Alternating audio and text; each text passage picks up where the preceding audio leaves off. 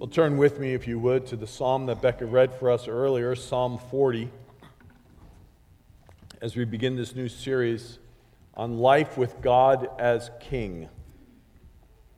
What does it mean to live with God as King in a world, as our children are being dismissed, I apologize, in a world where we're constantly turning unexpected pages in the chapters of life, where we go down unknown roads and we hit hairpin turns that we can't be prepared for, and they just come our way. Where we embark on our own journey in need of assurance, in need of strength, in need of grace, in need of an invitation to what God wants to do. What does it mean to live life with God as King? We're going to look at the Hebrew prayer book, the book of Psalms, over the next several weeks and just let the psalmist speak to our hearts about what it means as the psalmist saw God as King. But pray with me. Now, Lord, we pray that you would open up our hearts and our minds with your scripture today what your scriptures can do in our lives powerfully changes our lives. I don't ask, Lord God, you meet us in our minds. I don't ask that you just warm our hearts. I ask, Lord God, that you meet us in what's real in our lives so that we might indeed dwell in the love of God. That we might live under the benevolent rule of Jesus Christ, our King. So, to that end, Lord God, speak, we pray. In your name we pray. Amen. Maybe you've had the experience, I've had this unsettling experience where your car fails you at the worst time and suddenly you're maybe in an unfamiliar place, it's an untimely time, and suddenly you feel stuck. I've had my share of experiences where I feel stuck, and all you can do, all you can do is all you can do is wait. Wait for help to arrive. There's nothing more that you can do. Sometimes in life, we hit spaces, places, times where we're stuck. Do you ever feel stuck? You see, that's David's experience in Psalm 40 when you read the entire psalm. We read the first 11 verses this morning. But he comes through a period of stuckness, if you will. And he is still struggling. He comes through that period, but he's still struggling. So we'll just step it one verse further in verse 12, and we read these words For troubles without number surround me, my sins have overtaken me, and I cannot see. They are more than the hairs on my head, and my heart fails within me. Have you ever sensed your heart failing within you? Stuck. Where do we get stuck? Sadness and grief? Why? Why, God? Relationship brokenness and pain and disappointment? How, God? How did we get here? News and injustices in the world? When, Lord? When are you going to do something about this? Emotional exhaustion? Where are you, God? Where? Where is it that you get stuck? Those places when the Lord we claim as king does not seem to be on his throne. When days it is hard to sing his praises. You see, I think that's what's at the core of this psalm the struggles of life and even his own failures and sins seem overwhelming. He says they seem as many as the hairs on his head. Well, even for a bald guy like me, that's a lot of concern. A lot weighing on the soul, right? Some of you have a whole lot more hair than me. I, that's a lot of concern. But this is not only the place, this isn't the only place where the psalmist speaks in these kind of terms, a, a place of, let's just call it dislocation. He repeatedly talks about that.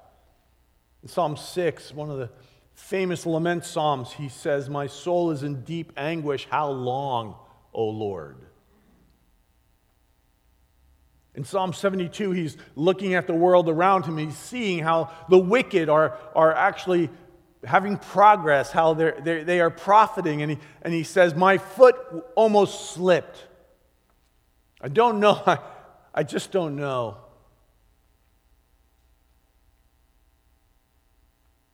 Those famous words from Psalm 13. He says this How long, Lord? Will you forget me forever? How long will you hide your face from me? How long must I wrestle with my thoughts and day after day have sorrow in my heart? And then these words from Psalm 89 Where now are your loving acts from long ago, my God? Where are you? Where are your loving acts? That is the inspired word of God with the psalmist crying out, psalm after psalm after psalm. The psalmist cries out from a stuck place, capturing what we all face in life. How do we live with God as our king in the very real mud of life? Well, the psalmist begins to give us some indication at the very start of this psalm. I waited patiently for the Lord. He turned to me and heard my cry. He lifted me out of the slimy pit, out of the mud and mire. He set my feet on a rock and gave me a firm place to stand. It's easy to imagine being sucked down into the mud and mire of life's bogs. I remember going uh, oyster hunting with my nephew, Matt. And I remember I didn't have the right shoes, and we got into the water and we're going ahead and he, he actually tries to feel them with his feet, which I'm not going to do.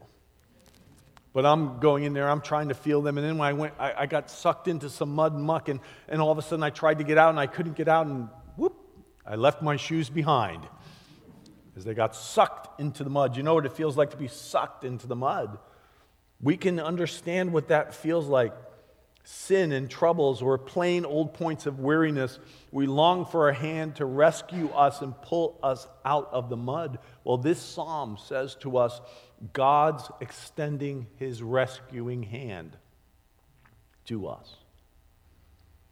The image sends us back to the creation narrative of Genesis chapter 2. And you know what happens there. God gets his hands dirty and he forms us in his image. Forward that, and we come to King Jesus, God in King Jesus.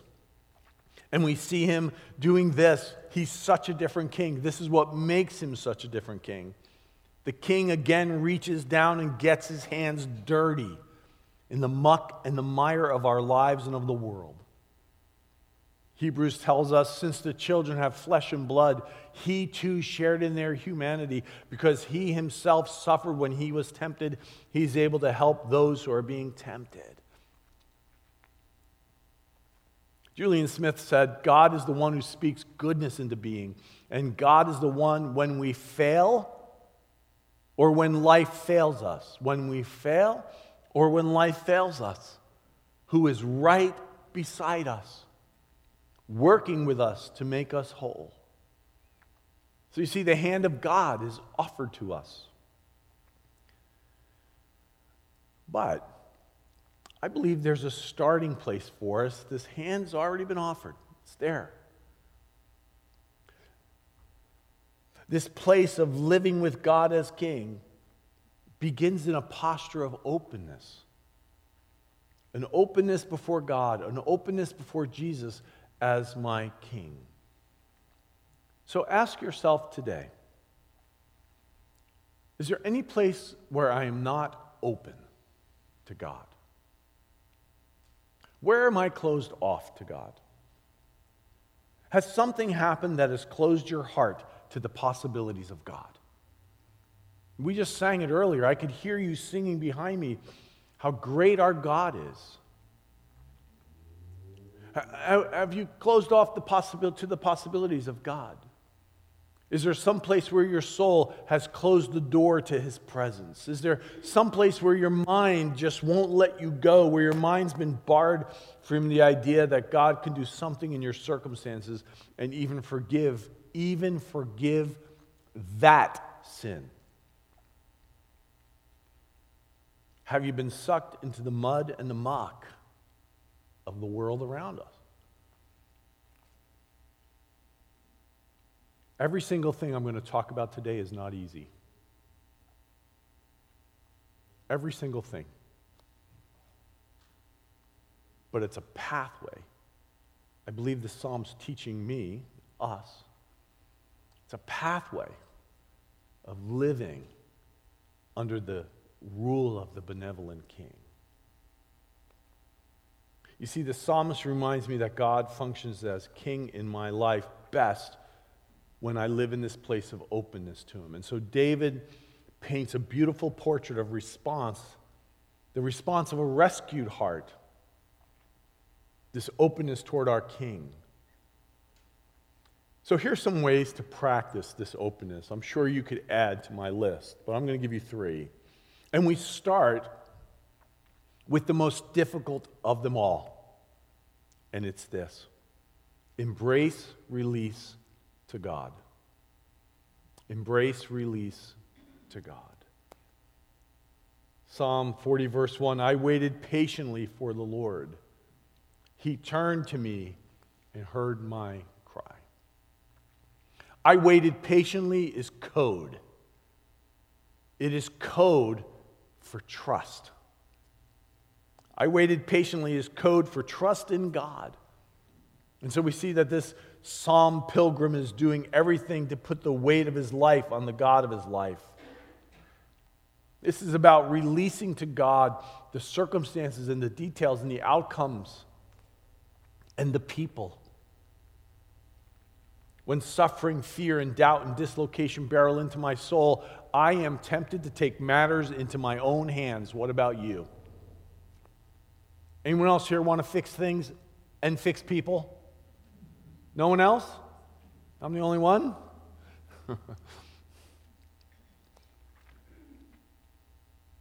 Again, Julian Smith says, it's one thing to believe God's promises when they lie within the realm of possibility. Like when we, we, we quote a promise from God and everything's going great in life and we say how good God is. It's one thing to believe the promises of God when life is good. But it's another when the promises are simply ridiculous. Whether the promises are believable or not, we like to have a plan B ready just in case, an alternative way to take things into our own hands. But God calls us to this place of hands off many times. Don't, don't misinterpret that for just kind of some passive engagement with the world and life. And not at all. But there comes this place where we have to say, God, I don't get it. And I don't understand it. And I don't even know what to do with it. The psalmist said that to us today. Sacrifice and offering you did not desire, but my ears you have opened. Burnt offerings and sin offerings you did not require. Then I said, here I am. I have come. Here I am. It is written about me in the scroll. I desire to do your will, my God. Here I am. I desire your will. Here I am, God. Your law is within my heart. This place, this posture of release to God, this practice of release, this posture of openness is a posture of release. The message paraphrase of Romans 12:1 is beautiful. So here's what I want you to do, God helping you. take your everyday, ordinary life, your sleeping, eating, going to work, and walking around life, and place it before God as an offering. Place my life before God, my everyday, ordinary life before God as an offering. John Eldredge says this little prayer over and over I give, I give everyone and everything to you, Jesus. I give everyone and everything to you. Release. We don't like that idea, do we? I don't like that idea. But over and over, I discovered that this is the place that will help me best navigate the twists and the turns of life. Holding loosely the days and the events of life as a surrendered child of God. And this is so hard, but necessary. Holding loosely life as we hold tightly unto God. Embrace release to God. And then recite your rescue story or your grace story. What's your story? See, something happens to us when we tell ourselves our story. When we tell ourselves the story of Jesus and his love to our lives. The psalmist actually recites his story. And, and he builds his life off of that narrative. James Smith talks about having thick habits. And one of the thick habits he talks about is things like worship and scripture and other things. And he says this these thick habits play a significant role in shaping our identity and who we are. They not only say something about us, but they're also shaping us into that kind of person that we desire to be. You see, as we recite our story, as we make it the habit of reciting our story, we affirm and we form and we own our identity as people living in the kingdom of God. Every one of us are being shaped by a story, by a narrative. And if we don't choose our story, don't worry, the world will choose the narrative for you. But every one of us, when we say to ourselves and to the world, we belong to the King of the universe and we live under the King's rule, that shapes how we live. And that shapes our story. This is one reason why corporate worship matters. One reason why Bible, studying the Bible in small communities such as a journey group matters. This is why making prayer a daily priority matters. Not in a legalistic way, but in a way to come to Him in relationship putting into our minds the songs of worship and the truths of God opens us to have our lives restored, a new narrative given to us. I don't know if you've ever heard the song Jesus by Rich Mullins, but if you haven't, Google that. Google the song Jesus by Rich Mullins. And hear these words. He writes, Well, here I am, Lord, holding out my withered hands and I'm just waiting to be touched. Jesus, write me into your story. Whisper it to me and let me know I'm yours, Jesus. Write me into your story.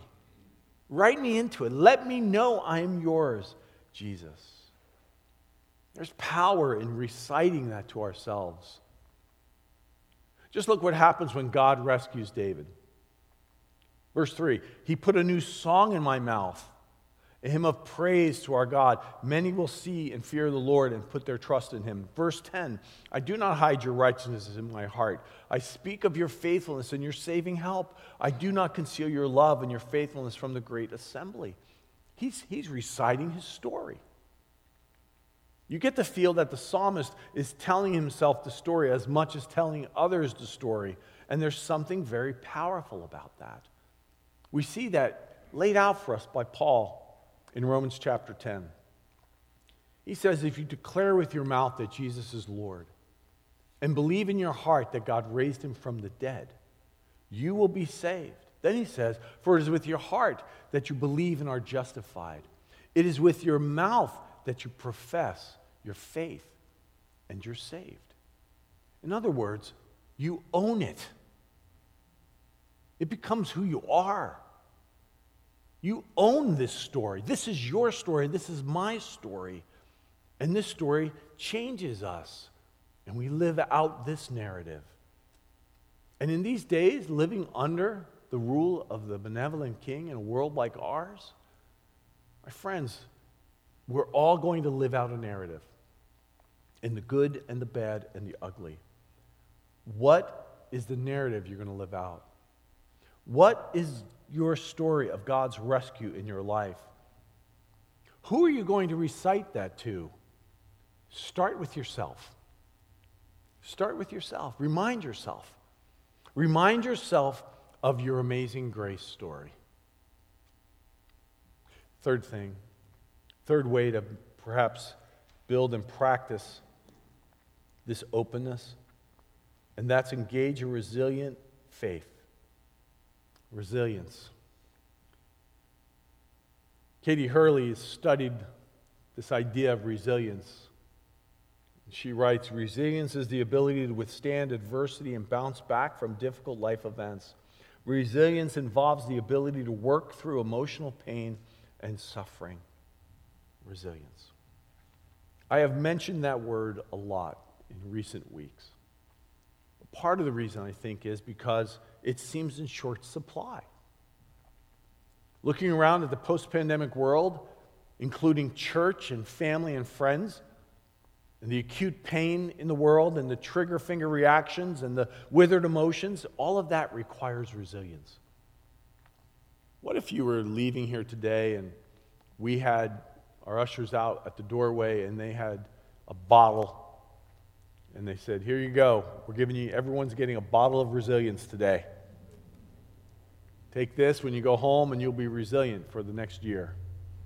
Man, you would snap that up that quick. I would.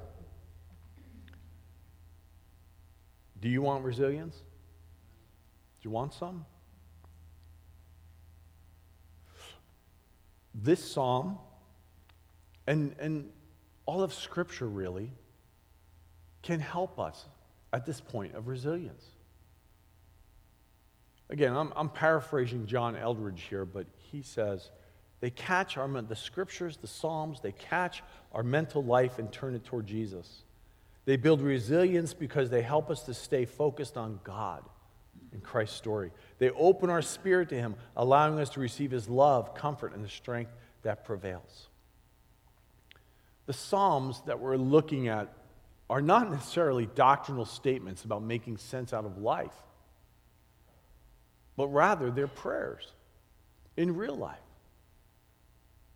And they are filled with unanswered prayers and unanswered questions and unanswered situations over and over.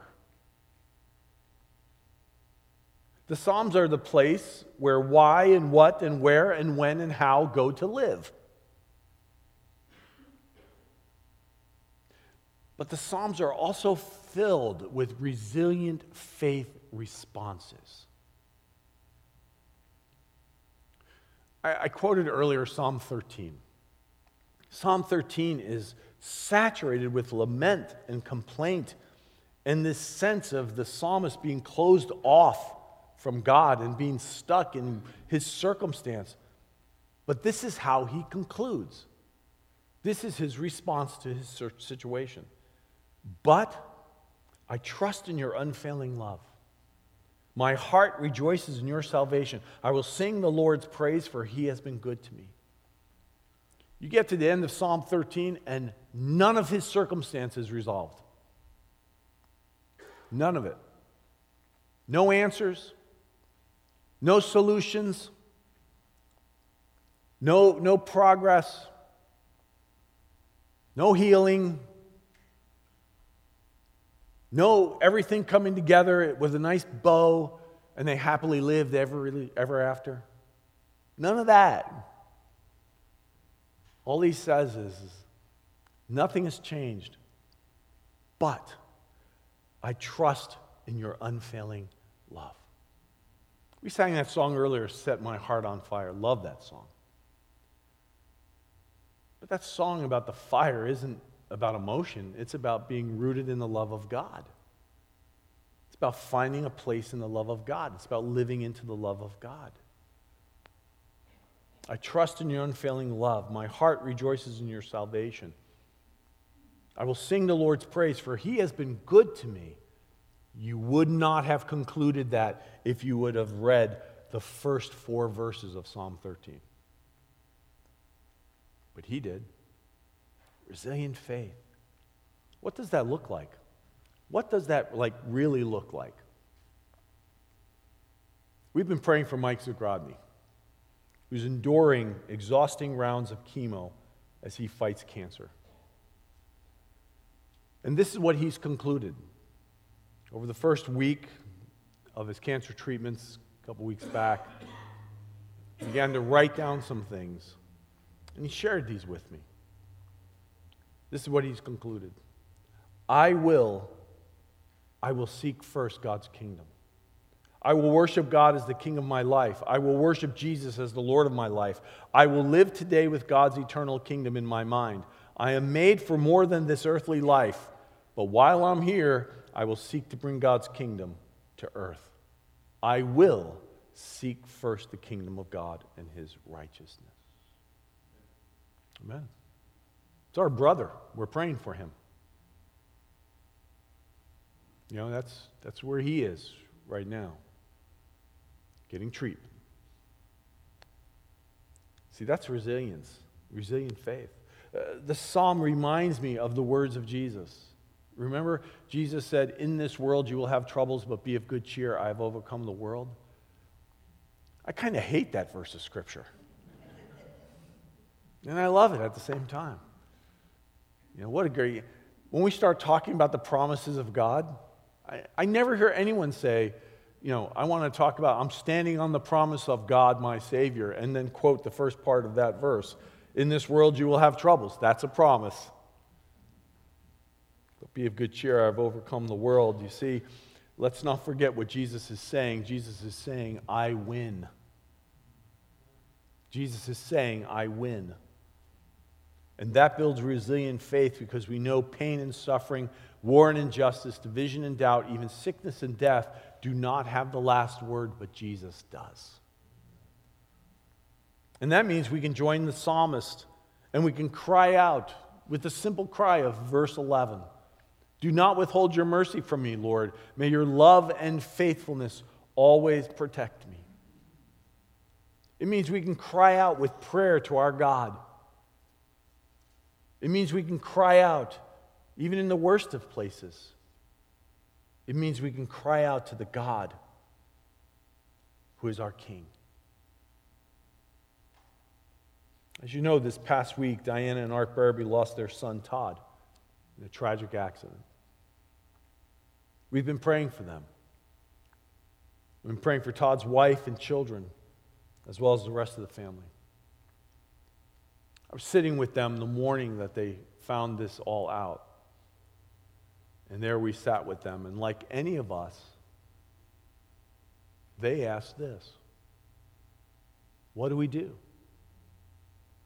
We don't know what to do with this. And none of us would. And some of you have been there. Death just slammed into them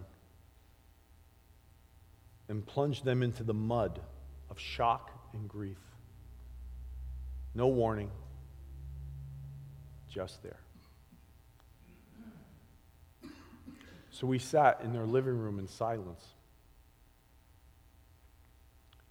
And then I looked at Diana and I quietly asked her this I know you don't know what to do with this. Well, what do you know to do? And without hesitation, she said this Pray. And I said, Yes, Diana, do what you know to do. Now, where did that come from? From this woman who has suffered a stroke? She's not been able to attend here since she had that stroke. This woman has faced significant troubles and trials and now has lost her son. Where did that come from? You see, she's been rescued by God.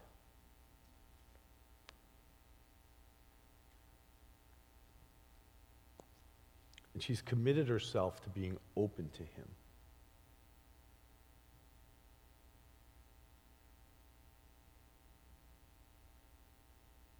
Where is it that God is calling you to be open? When we are in the mud, it's hard to imagine ever being pulled out. It's so hard. When we're in the depth of the mud and the mud has the grip on us, it's hard to even imagine a different story. My friends, God will grab us by the hand if we let Him, and He'll rescue us. So let us come and be open. Come and release. Come live our story. And come with that commitment, that choice, that will to trust Him. Our worship team is going to come, and as they come today, I'm going to close with a prayer that sometime last year I found that I'm not sure who sent it to me. It's one of the devotional pieces I read. But I've since found out that Thomas Keating's the one who wrote it. And I printed it out, and occasionally I use it during my own retreat times with God.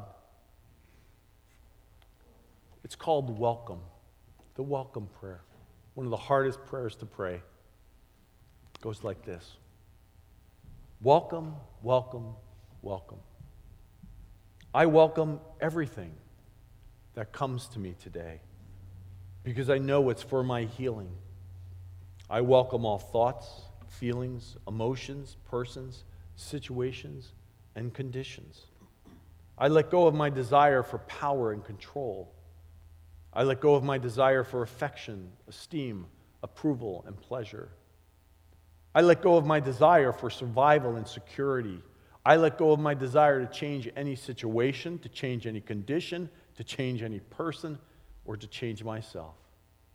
I open to the love and the presence of God in God's healing action within. Amen. So, my friends, let us come open. Let us come open to the love and the presence of God. Let us come open to his healing action. Let us come open to living under him as our benevolent king. Let us come wide open to the king. I invite you to stand with me this morning. And what we're going to do is we're going to sing our story. And as we sing our story, wherever you are in life, whatever life has dished out to you, wherever it is where you feel like the mud is just sometimes too thick, I want you to remember your story of the God who gave up everything to meet us in the mud. God who knows what it means to be in that stuck place. And the God who even defeated death to be our King. Let us sing our story. Let us trust our God. Let us turn to Him today.